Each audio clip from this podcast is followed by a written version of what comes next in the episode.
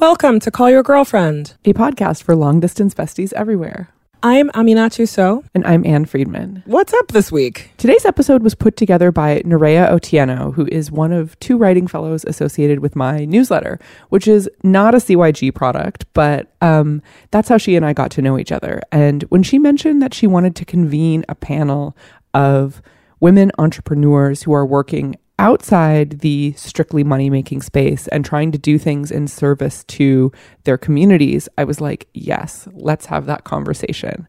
So I'm going to chat with Nerea a little bit, and then she is going to talk to two other entrepreneurs. It's like, it really is like a kind of telephone, like pass the mic and then pass it again.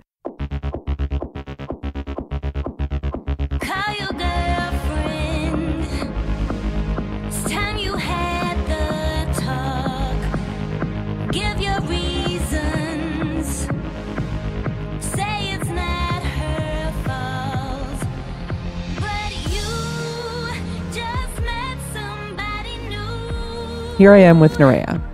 Tia is the founder of Future Female Sounds. It's a nonprofit organization, a global community, and a booking agency, all representing female and gender minority DJs globally.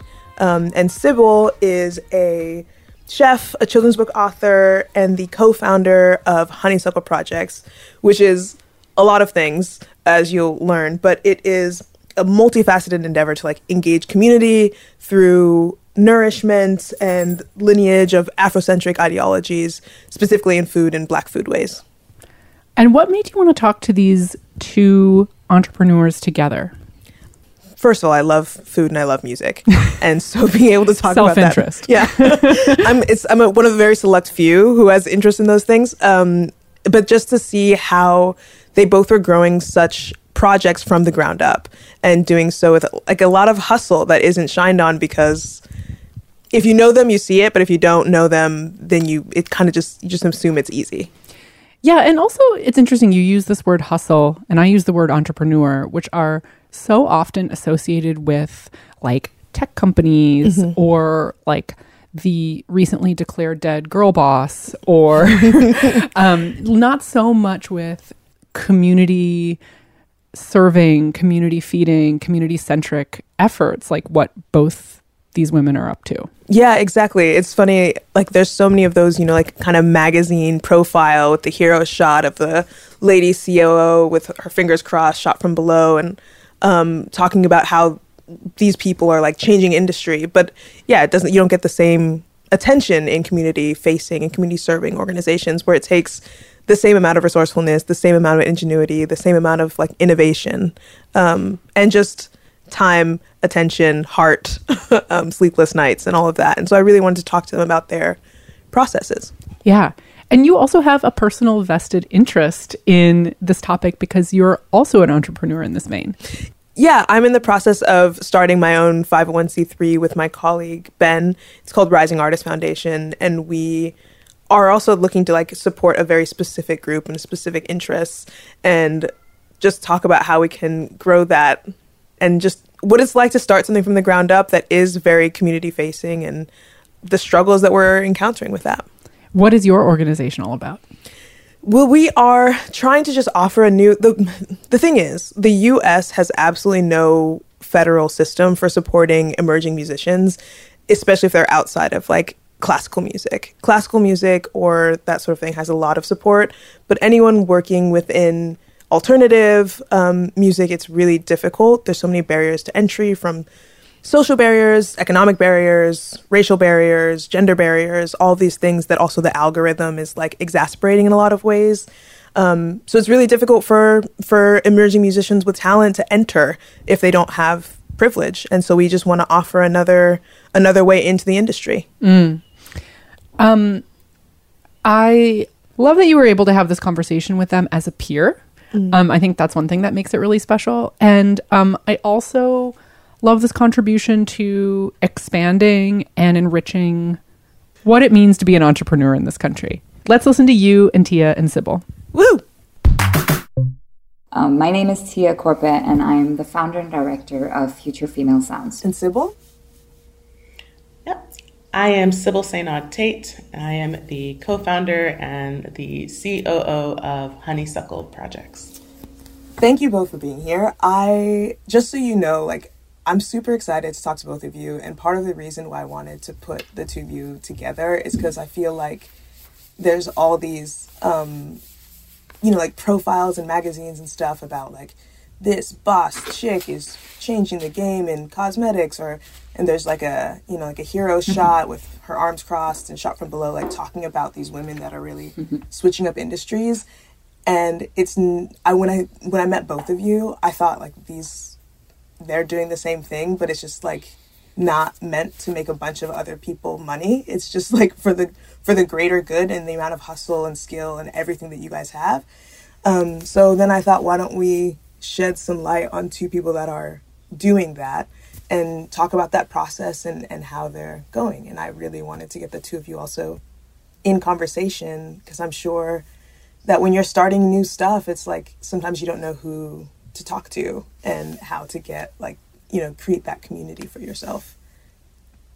So one thing that I also want to do really quickly is, since Tia, you're involved with music, and Sybille, you're mostly involved with food, I want to kind of ask you guys a question about each other.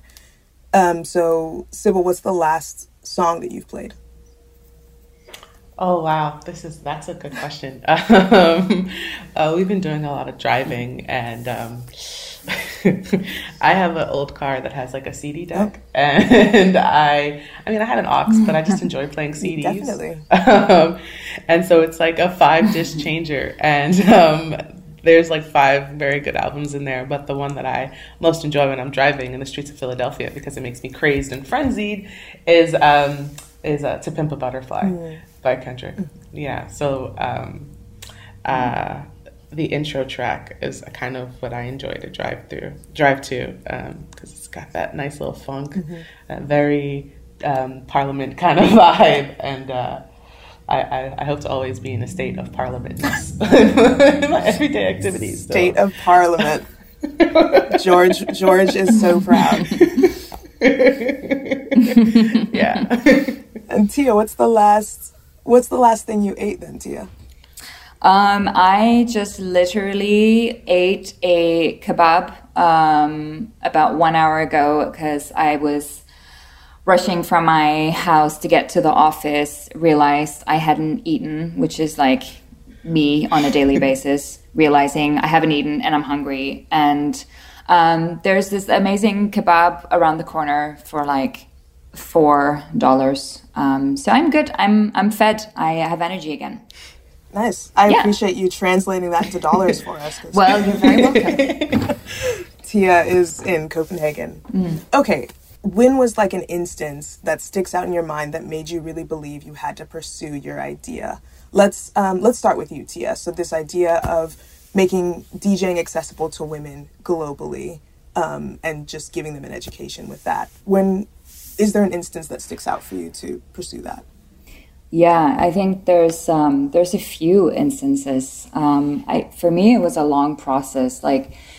It was kind of bits of pieces of a puzzle that I knew I had, and I had to make it, but I kept finding a new piece.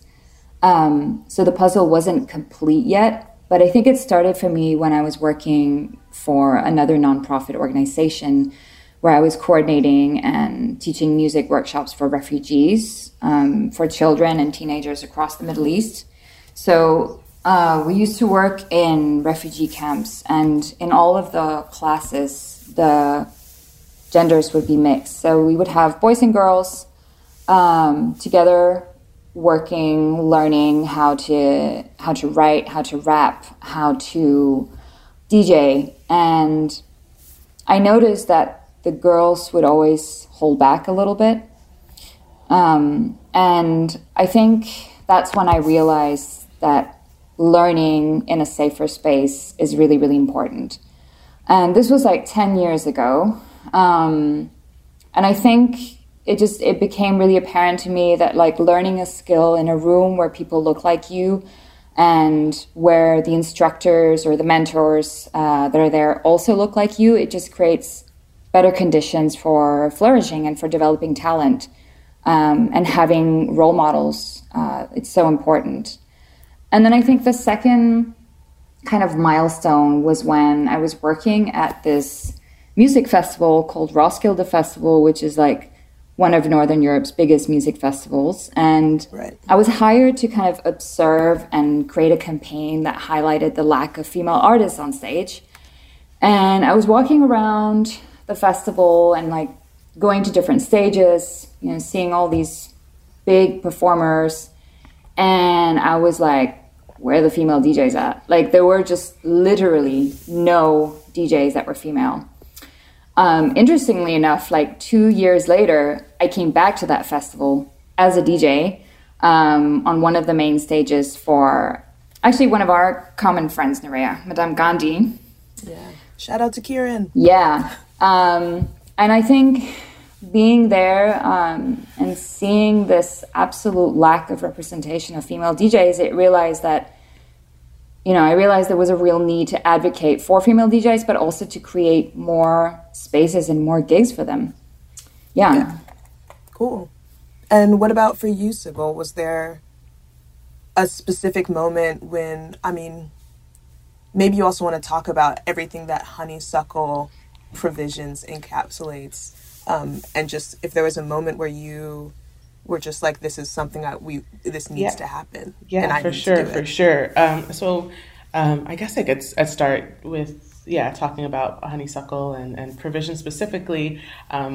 It's Provisions is a model where we are taking the grocery store, a supper club, a cafe, a library, a community center, and placing it in one structure, but still holding true to Afrocentric values and promoting Black foodways, and really trying to shift the culture of the food industry. My kind of I had a similar experience to Tia, whereas it was early on in my career, I would say, that I noticed that we don't have spaces for us, for women chefs, for Black women chefs. And more specifically, I mean, my family's from Haiti, so for Haitian women chefs, we are in an industry that does not promote us, does not support us.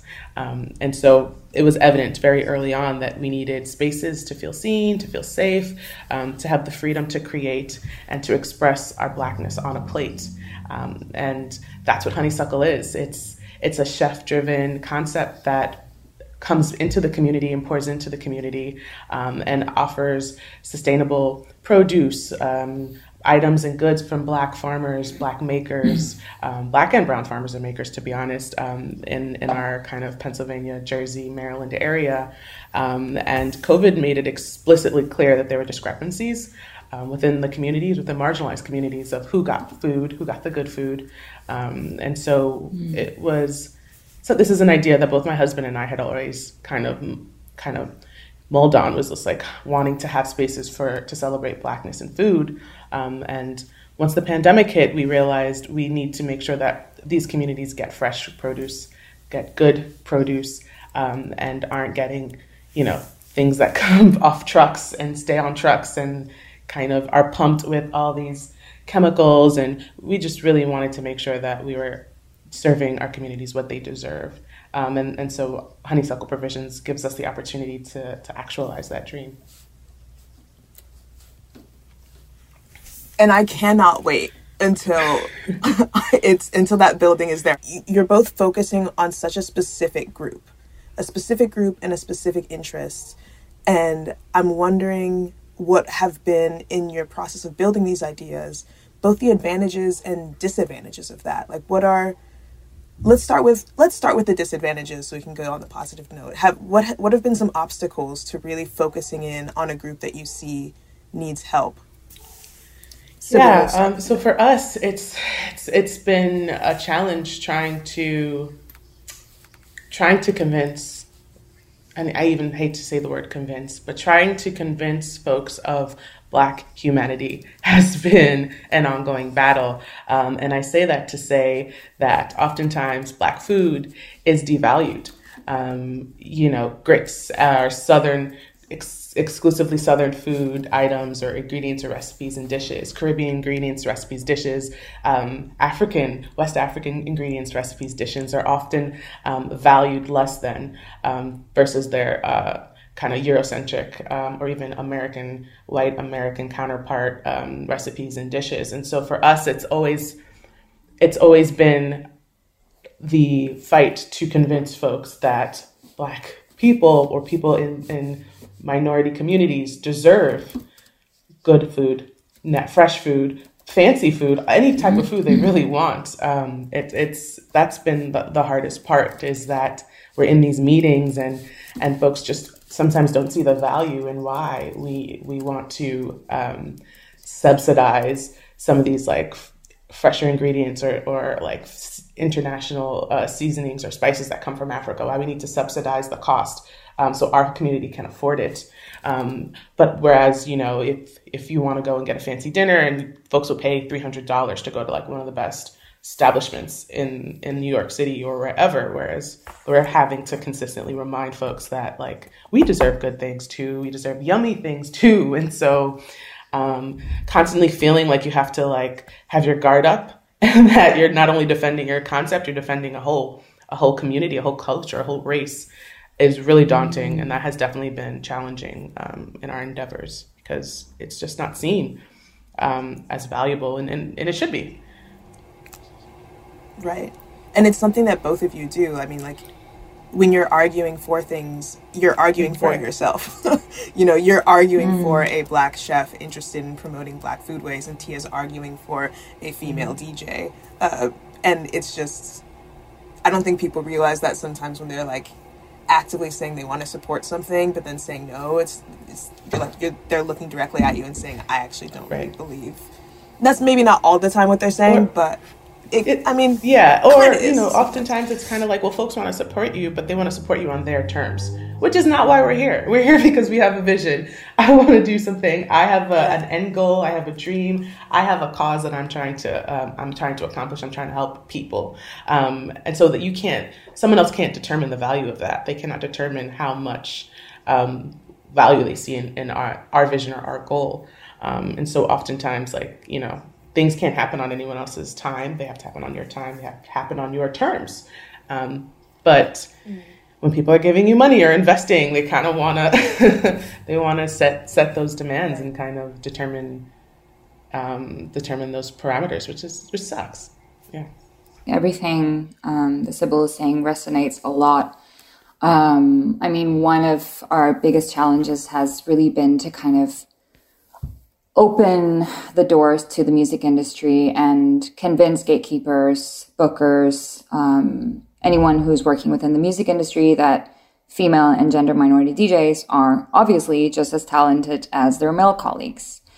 And that sometimes seems like you're working for something that's so obvious, but that it still needs to be explained.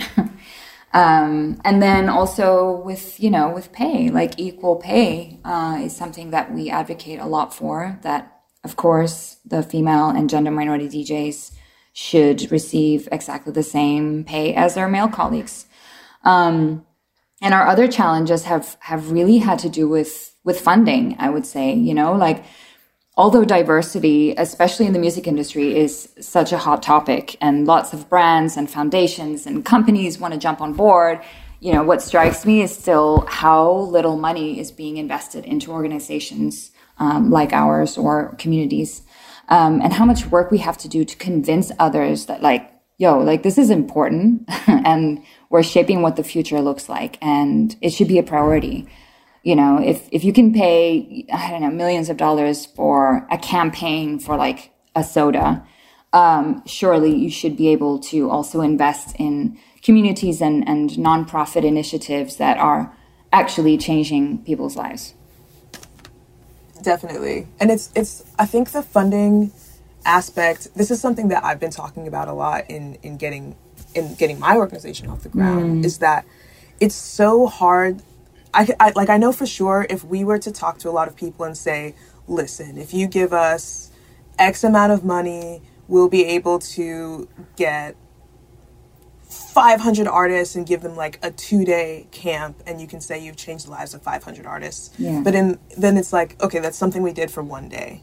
But what we need, we're like playing the long game. We want quality over quantity. We don't want, it's not just, we're not, our organization isn't for someone else to be able to only talk at a dinner party and say like, look at all these people I helped. We want them to be able to really see the value in investing in some form of change. And so the return isn't going to be as immediate. It's not as like packageable for them to be able to say, look at all these lives I've changed. I'm such a good person. But we really want them to really like see the value in the issues in the system that we're all operating in. Yeah. That it's, I mean, it's functioning, of course, but it's not necessarily, it's not setting us up to better the people involved in it. It's not setting, we're not set up to better Black chefs. We're not set up to better Black knowledge about food. We're not set up to better women in like, you know, diversifying the music industry globally. And there's really intense investments that need to happen, not just like a daytime fun thing that's really easy to sell. Is this making sense when I'm explaining? Yeah, totally. And you see it too. I mean, it often trickles into other aspects. I was on a panel and we were talking about cookbooks, and recently we've seen like an uptick in publishers reaching out to get more Black writers or writers of the African diaspora to like share their stories into cookbooks and to write these stories. But it's almost as if it's on someone else's timeline, and they don't have the grace of 3 years to finish these cookbooks. These editors and publishers want the cookbooks in 18 months, and that's a huge feat. But it's all in an effort to capitalize on this moment where the perception is that we care a lot about these topics, and the quick fix is to throw all these Black chefs into cookbooks and to throw them into mainstream media and to throw them into these positions for the moment. But that doesn't fix the systemic problem that's been happening for decades. Mm. It's almost it's the Band-Aid approach. It's like, hey, here you go. We've got diversity, we've got Blackness, we've got all the things, we're hitting all the quotas, but in the back end of it, the system is still broken. And in the future, we're just going to have the same issue all over again. And so the fight continues.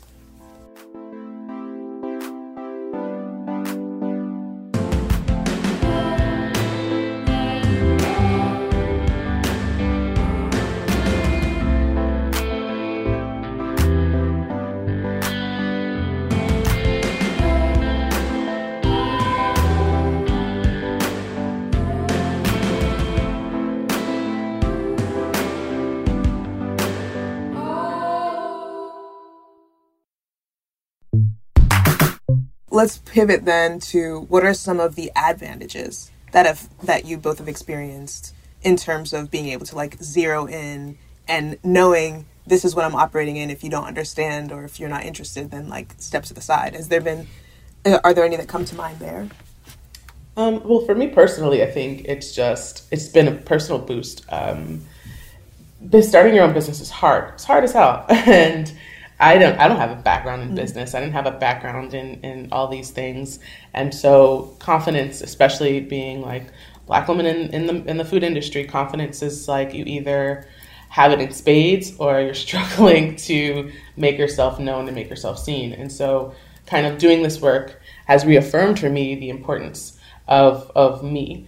The importance of people like me and various stories within the Black community that need kind of a boost and that need to be told. And so you learn so much about yourself in this progress of standing up for yourself and standing up for your vision.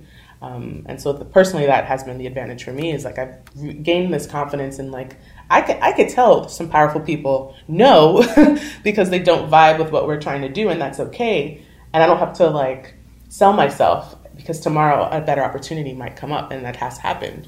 And so there's advantages in that. There's also advantages of kind of being able to understand your core audience and your community better in doing this work. Because oftentimes you have to remind yourself that you are not serving yourself. You're serving a larger community that is very nuanced, that is not monolithic, that has lots of layers and lots of needs. And so kind of being able to stand up for that just gives you a better understanding of really the community you're trying to serve. yeah, so I also also resonates with what we do. And I think for Future Female Sounds, the advantage is that we have this really beautiful and tight-knit community that's global. We started with 12 DJs in Denmark, and now we're a community of over 5,000 female and gender minority DJs across the world. So that's been a huge, you know, advantage, and just beautiful to see how something that started such small scale has become global. And I think also for me, we just came back from Cairo, Egypt, last week. And every single time we do a workshop or a network meeting, I'm always so inspired to see how much it means for both emerging and established DJs to actually meet and share and discuss the common challenges that we face. I think there's a lot of power in that and in facilitating that kind of exchange and conversation. And yeah, also for me personally, I would say that it's very empowering to be able to say no to certain things and to really stay true to your mission and your work. Yeah. Both of you are mamas to little ones. Sybille, you have a very little one, super fresh, and little Jupiter, who I have yet to meet, and Tia has Leia, one of the most adorable beings to ever cross this planet. I do agree. And I am wondering for you guys if there's any way, also with just if nurturing and growing a life, like, has that influenced the way you're approaching nurturing and growing these projects at all? Or is this just a really, you know, Earth Mama reach where I'm trying to make you guys sound like the Californian hippie I am? I mean, for myself, my daughter is now 3.5. And my organization is almost 4 years old. So it's definitely been a growing process, because I've had to build an organization while I was growing a human being. And that was hard, but also really motivating. So I think what I've had to learn being a mom and an entrepreneur and, you know, someone who wants to change the world, which is very ambitious, is that I've learned to have to be much more efficient. First of all, I've had to work faster, but not just faster. I've had to work more concentrated, because there's only so little time that you get in between, especially when you have a small baby. And I think also, like, the work that I do now becomes even more important, because I want my daughter to grow up in a better world. So it makes me more motivated to push for this change. Yeah. Yeah. It's so funny, listening to you talk about, having to kind of grow a business and raise a human at the same time. And that resonates so deeply for me. Jupiter is 4 months old, and we started on honeysuckle provisions and working towards it around 2020, towards like the kind of middle of the pandemic. But obviously when things started opening up, that's when the business picked up pace, and we were really moving with getting press and, you know, being able to assemble our team and really working towards the vision that we are really, really, really close to now. And I was pregnant at that time, and my husband did a residency up in Tarrytown, New York at Blue Hill. And I just remember being 6 months pregnant, running around with him at this residency and thinking to myself, I'm either crazy or a superhuman. And it was a little bit of both. Yep. And so being on the other side of it now, and, you know, this is a topic I've been really dying to talk about because, like, I feel like working moms, I mean, my mom was a working mom, so I understood, I saw, but I didn't really understand the things that, the pressures that we go through, the erasure we go through, even within working within our own spaces on things that we've kind of birthed, human and or business wise. And that's something that has just been really kind of striking for me. And so I'm always down to talk about the ills that society puts on working moms and the pressures that moms have to experience. But the beautiful side of that, the upside of that is that, yeah, it does empower you to kind of really go in on your business because you are creating something for someone to carry on when you're gone, if they choose to. Where the buzzwords of generational wealth and legacy, I know folks like to talk about it to death, but it really is, there's truth to it. And we're building honeysuckle provisions for Jupiter and for my stepson Bashir to take on when they want to, if they want to in the future. But having the option is something that I was never afforded as a first generation child of immigrants. Mm-hmm. I didn't have the option to fall into ownership, but being in a position to provide that for our children is so important and it's so special in it. And if not for us, then at least having something that someone else's child can grow into and can have a positive work experience and means so much more. Because every time we look at our children, we're looking at the future. And so we're building honeysuckle for us and for our current communities, but we're building it for 20 years out in hopes to change the way that people in our communities have a relationship to food, and we can start that from now. And so we always say it, we're not really building honeysuckle for us, we're building it for our children and our grandchildren, because by then, hopefully we've been around long enough to enact change that really can affect the whole entire food ecosystem.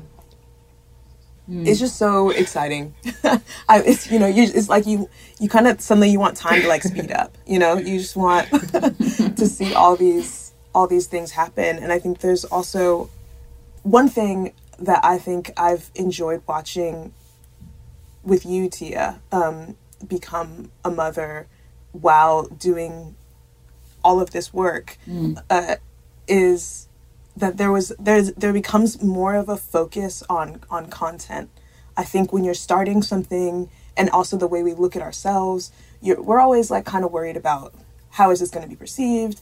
What does this look like? Like, what are the aesthetics of something, which is really important. But as Leia was getting older, the way you were speaking was changing. It was more about like, she just needs me, you know, like she doesn't need me when I'm cute. She doesn't need me to be funny. She doesn't need me, like she just needs me to be there. And I saw the structures and how you were also setting up Future Female Sounds, shifting with that as well. That is still like, it still looks good. We still have an aesthetic. We understand, you know, like you understand that you're part of the Instagram generation and that people, the way you present yourself does resonate with interest.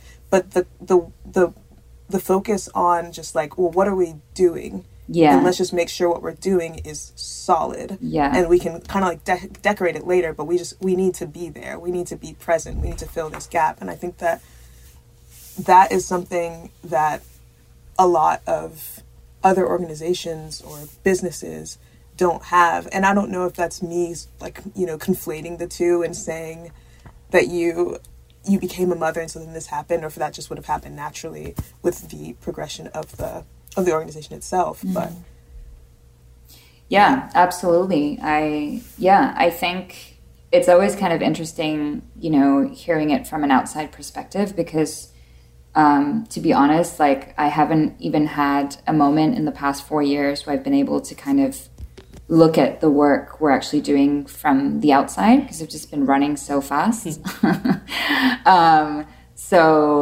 But yeah, I definitely, I agree. I think that becoming a mother or a parent for that matter, and running a business, is hard, but at the same time, it's very, very rewarding, on both ends. And I do think that it makes the work that we do and the mission that we're on much more important. And there's just this fuel that you get from also being a parent that spills into your work life. Yeah. What are some of the choices or sacrifices? Are there moments where you're like, if I had turned this into just a money-making machine, this would be way easier than trying to do this like the right way? Oh my gosh, literally last night. My husband and I went out to dinner. We went to our friend's restaurant. They own a wonderful, fabulous establishment in Philadelphia called Friday, Saturday, Sunday. And we're just sitting at the bar enjoying a wonderful like 6-course menu, cocktails, everything was superb. And we just like look at each other and we're like, what are we doing? Like, we could be doing this. We could be owning a restaurant and charging people $300 a head for a 15-course meal of like delicious food from the diaspora because like it's worth it. And we could have the best restaurant in the world and we could do this. Like, this is what we could be doing. But then we couldn't do provisions. You know, we couldn't be in the community. And it would be great to have that restaurant, but it wouldn't be as fulfilling as the work that we're doing now. And we probably wouldn't be able to reach as many people as we want to reach with what we're building now. So the thought does cross our minds at times, especially when, you know, when payroll is tight for our team and we're like, oh, community work, why? But it is so fulfilling. It's far more fulfilling being able to impact others and to help change communities. It's priceless. I suppose the hope is in the future that you would be able to charge that, but using that Jupiter, if they become a chef, that in the future they can, you know, all their foodways can be from Black farms, where then they're also charging, let's account for inflation, or maybe we have UBI at that point, fingers crossed. So then they're charging $5.50. Yeah.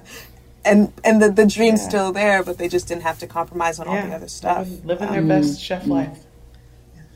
Living that best chef life. What about for you, Tia? What are some choices or sacrifices where you're like, if only? You know, listen, when I tell people what I make every month after working, you know, almost 4 years more or less full time in this, people are like, what? You know, so obviously still not making money, but I think for any of us who work in, you know, community building or in the creative industries, like we also know that this is the trade-off. Like, you don't go into this industry trying to make money. And I think, you know, in some way, maybe it's like the fate for all of us who are, you know, radically trying to change the world. Like, maybe it's even the condition for doing so, is that we're not driven by, you know, money. But then I also think that, like, I don't like this idea of people who work in nonprofits shouldn't make money, or like activism should always be free. Like, I think that in itself is like a consequence of capitalism. And, you know, it sounds a bit basic, but like, you know, like, why should some dude who works in a tech company or the manager, CEO who like profits off, you know, exploiting labor, like, why should they make $1 million while doing absolutely nothing for this world? While people who are really passionate and knowledgeable and changing things are, you know, trying to get by. So that's also about kind of, you know, leaving that idea behind that because you are working in the nonprofit sector or in, you know, in community building, that you automatically shouldn't get paid. Like, you should, but it's a bit more complicated in how you acquire money to run your organization or your business. Our strategy has always been that when we collaborate with companies or foundations or brands, the DJs have to be paid first. So it's like, my team, my staff have to be paid. It's a non-negotiable. Because we're also working, you know, trying to advocate for more equal industry, right? So it's like, how can I do that if we don't lead the way by saying what's acceptable and what isn't? So when we do work with, you know, outside brands and companies and foundations, it's my job, you know, as a CEO to make sure that everyone that's within our community that's part of that project also gets paid. Mm-hmm. Yeah. So many organizations or community like projects, they exist because they wouldn't exist otherwise. Like, because the way we've structured, the world has been structured as it is, just doesn't make room for those to flourish, even though everyone is like, of course this is needed, of course this is necessary. And so it's, I think it's funny when I'm having these meetings with people and potential funders or potential partners, when myself and my colleague Ben are there, and then there's suggestions as to like, well, why don't you guys do this? Mm-hmm. Whenever they say it, I'm always like, but that just makes us exactly like you. Like, of course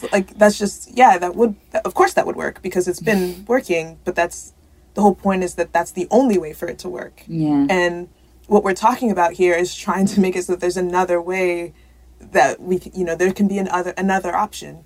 And I completely agree with you, Tia. I think we all, there was like a resounding, like sort of like church amen when you're like, just because you work in the industry in community doesn't mean you shouldn't get paid. And the sheer amount of work that it takes as well, that like, you know, you don't really clock out. You're always working on it. You're always thinking about it. But it creates, there's like this tension or this friction, because I don't know how you guys feel, but I know that like once my organization is up and running, I would love it if there were like 12 copycats. I'd be like, that's great, you know, I would, because I can't serve that many people. And so if there's 12 people that want to be exactly like us and do the same thing, like I don't see that as competition, as long as I can also get paid. But if there are copycats, it means there's, you know, there's value in the work. There's people that need to be served. There are, for my purposes, young musicians who are looking for this way in, and an industry that wants to support it. But I think that a lot of times that confuses people when I'm just like, oh yeah, if someone else wanted to start the same thing in like 3 years, I'd be like, thumbs up. Absolutely. I mean, I totally agree, you know, and like since we started a little over 4 years ago, there's been a lot of other collectives and organizations doing similar work, and people are always like, oh, but this is like Future Female Sounds. I'm like, cool, yeah, that's great. Because we're all working for the same mission, right? So we all want to create, you know, better conditions for female and gender minority DJs. I'm like, yeah, let's do it. You know, it's about, you know, collaborativeness and not about competition. And if we're all working towards the same or the similar goal, then the more the merrier. Yeah, we, you know, it's so funny because for us, it's like, please let there be more honeysuckles in different cities and states. So the onus is not all on us, you know. We would love to be able to connect and see another similar project popping up in a place like Cleveland or in like Mississippi or something, because that just means that the Black farmers that we support get more business themselves as well. And so that's the way that's our philosophy with it, is that like we want to be able to expand this distribution network of Black and brown farmers and people that are growing their own and making their own products. There's a billion types of breads in the supermarket aisle, and that doesn't hinder one other bread from being supported versus another. And so that's the way it should be able to exist with food businesses that are minority owned. We shouldn't have to worry about stepping on each other's toes. We should all be working together. But unfortunately, because of the way that the system's set up, it's the mentality of a lot of folks that there can only be one, and that's not the case. Well, do you think, Sybille, that you guys are going to move the needle on that one, change the world? This is how we're going to end. I'm going to ask you both if you're going to change the world. I think yes. I think we will change, at the very least, our world and the world of our family members, our friends, our peers, our even competitors. We hope that, that someone is so in love with honeysuckle that they want to replicate it, or that they're so envious of honeysuckle that they want to compete against it, because that just means that everyone is shifting their thinking in terms of food, Black food, and communities of color and their access to food. So ultimately, yeah. Hell yeah. There we go. It's always, you need to have some sort of a four-letter word in there as well. What about you, Tia? Are you going to change the world? Yes. I think already am, but not by myself. We're changing it together in the community that we're building and facilitating. I was thinking a lot about this question, and I think when I started thinking about the concept of like changing the world, which is so vast and complex, I kind of came back to this quote that I always come back to when I'm kind of trying to remind myself of why I started this organization. And it's a quote by an author called M.K. Asante. And he says that the artivist knows that to make an observation is to have an obligation. And the quote sticks with me because I think that if you have the privilege or the possibility of being able to create change, changing the world, in whatever field you work, then it's your duty to do so. And I think changing the world starts in our minds, you know. And for me, it's I wanted to create social change through music, through DJing, and really leave an impact on the industry by creating alternatives that are inclusive and accessible, but also that opens the door for girls and gender minorities to even pursue DJing as a profession. And so once we see that we can change the world in our own little fields, then it becomes much more attainable. You know, it's not changing the entire world, but changing maybe just one person's life. And that's great if you can do so. So, yeah. To make an observation is to have an obligation. Mm. Was that it? Yeah, that's dope. Yeah. Yeah. I mean, I think that's a fine note to end on, frankly. And yeah, I think I would just really want to thank you both for spending this time and for letting me call some girlfriends, as it were. Yes, thank you so much. That was so great. Please tell us where listeners can find all of these organizations. You can definitely find Future Female Sounds, which, full disclosure, I am on the board of. You can follow them on Instagram at Future Female Sounds, and then also futurefemalesounds.org is their website. And if you're looking to book a DJ, you can do that there as well. Oh, I love that. Honeysuckle is the website is honeysucklephl.com, and you can also find them on honeysuckle_projects on Instagram. And then for me, our website is risingartist.org. Amazing. We're going to link to all of these in the show notes as well, along with your website. Thank you so much. And for Rising Artist Foundation, our website is risingartistfoundation.com. Amazing. I'll see you on the internet. See you on the internet. You can find us many places on the internet. CallYourGirlfriend.com, Apple Podcasts, Spotify, Stitcher. We're on all your faves. Subscribe, rate, review. You know the drill. Call us back. Leave a voicemail at 714-681-2943. That's 714-681-CYGF. You can email us, callyrgf@gmail.com. We're on Instagram and Twitter at callyrgf. And you can buy our book, Big Friendship, anywhere you buy books, but we are really partial to independent bookstores. Our theme song is by Robin. Original music composed by Carolyn Pennypacker-Riggs. Our logos are by Kenesha Sneed. Our producer is Jordan Bailey. This podcast is executive produced by Gina Delvac.